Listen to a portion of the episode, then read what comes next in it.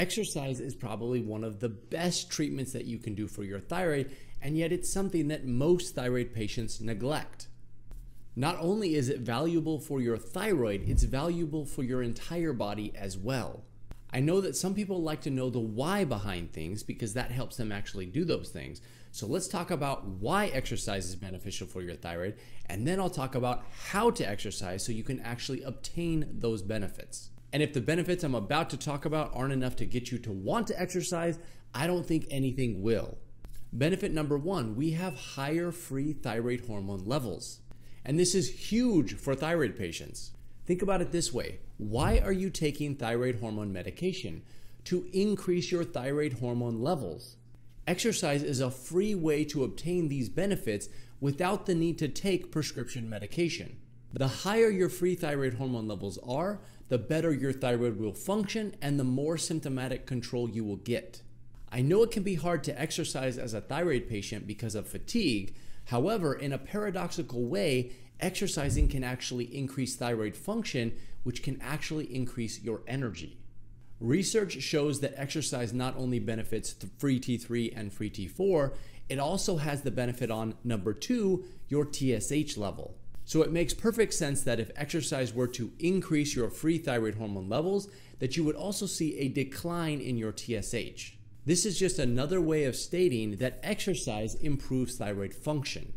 And again, this is huge because it means that there's another treatment that you can use that can improve your thyroid that doesn't require a prescription medication from your doctor.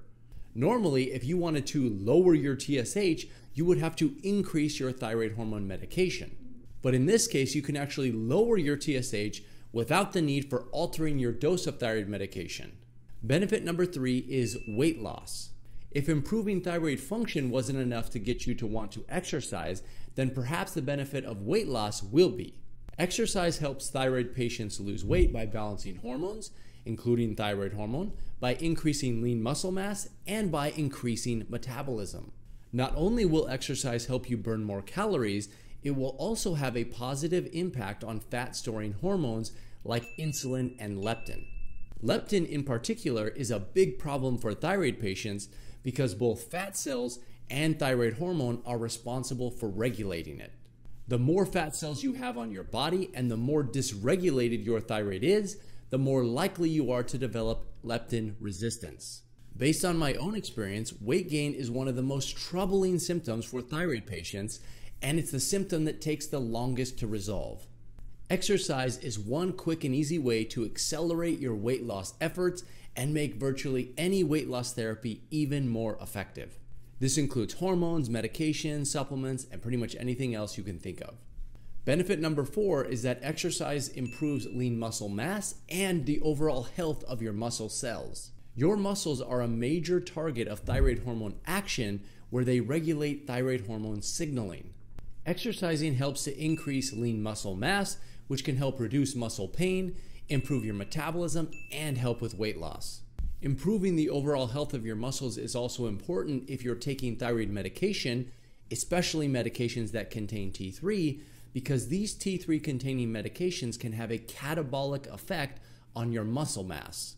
Exercising can help offset the potential negative consequences of T3 containing medications like cytomel and liothyronine.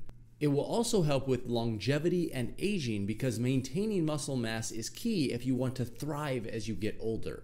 Benefit number five exercise helps to improve your mood. Thyroid patients frequently have issues with anxiety, depression, and irritability, which can cycle back and forth. Consistent exercise helps you feel happier and makes your body more resistant to negative interactions. In other words, it doesn't force you to be happy, but it makes dealing with the stressors of everyday life a lot easier. This means that the more you exercise, the more likely it will be that your mood stays regulated and balanced. It can also treat issues like brain fog, which again, many thyroid patients suffer from. So, whether it's mood, brain fog, or fatigue, exercise can help. Benefit number six more consistent and regular bowel movements. Believe it or not, exercise has been shown to help as a treatment for constipation, which is a problem that many thyroid patients suffer from. When thyroid hormone levels are low, the rhythmic motion of your bowels slow down and this leads to constipation. And if you've ever been constipated, then you know that this is not a feeling that you want to have stick around. Exercise increases lymphatic flow and sort of acts as a massage for your intestines, which helps promote the emptying of your bowels. This results in more frequent bowel movements and a better quality of life. And finally, benefit number seven exercise helps reduce inflammation. Obviously, you don't want inflammation in your body in any way, shape, or form, but it's particularly harmful to thyroid patients because it negatively impacts T3 levels as well as thyroid gland health. Inflammation lowers T4 to T3 conversion, which reduces T3 levels in your body, and promotes thyroid gland damage in people who have Hashimoto's thyroiditis or Graves' disease. Exercise is an excellent treatment for any case of hypothyroidism, as well as for any patient who suffers from autoimmune thyroid disease. It's pretty clear that exercise is beneficial for thyroid patients, so the question is not whether or not you should exercise, but how should you exercise? And there are several ways to think about this. The first has to do with intensity. Based on all available research, we know that thyroid patients see the biggest boost to thyroid function when they are exercising at 70% of maximal heart rate. I'll teach you how to calculate this rate in just a second, so sit tight. But for now, let's get back to exercise for a second. This level of exercise is right at the cusp of moderate to vigorous based on the American Heart Association. Basically, exercise between 50 to 70% of your maximal heart rate is considered to be moderate exercise, and exercise levels between 70 to 85% of your maximal heart rate is considered to be vigorous exercise. Even though you get the majority of the benefit to your thyroid at this 70% level, the reality is that you're still getting some benefit if you go lower than that, and some benefit if you go higher than that. But there is a point at which these benefits decline and at which you may start to cause harm to your thyroid and that level appears to start at around 90% of maximal heart rate for conditioned athletes. At this level, athletes started to see a decline in their T3 level, both free T3 and total T3. This is really important because if you listening to this are not a conditioned athlete, then it's highly likely that you will start to see a decline in thyroid function at much lower levels of intensity. This is because at baseline, these athletes did not have any thyroid problems. These higher levels of intensity, as in getting your heart rate above the 80% threshold, usually require high intensity interval training. For this reason, it's usually best to avoid high intensity interval training as a thyroid patient if you are first starting out.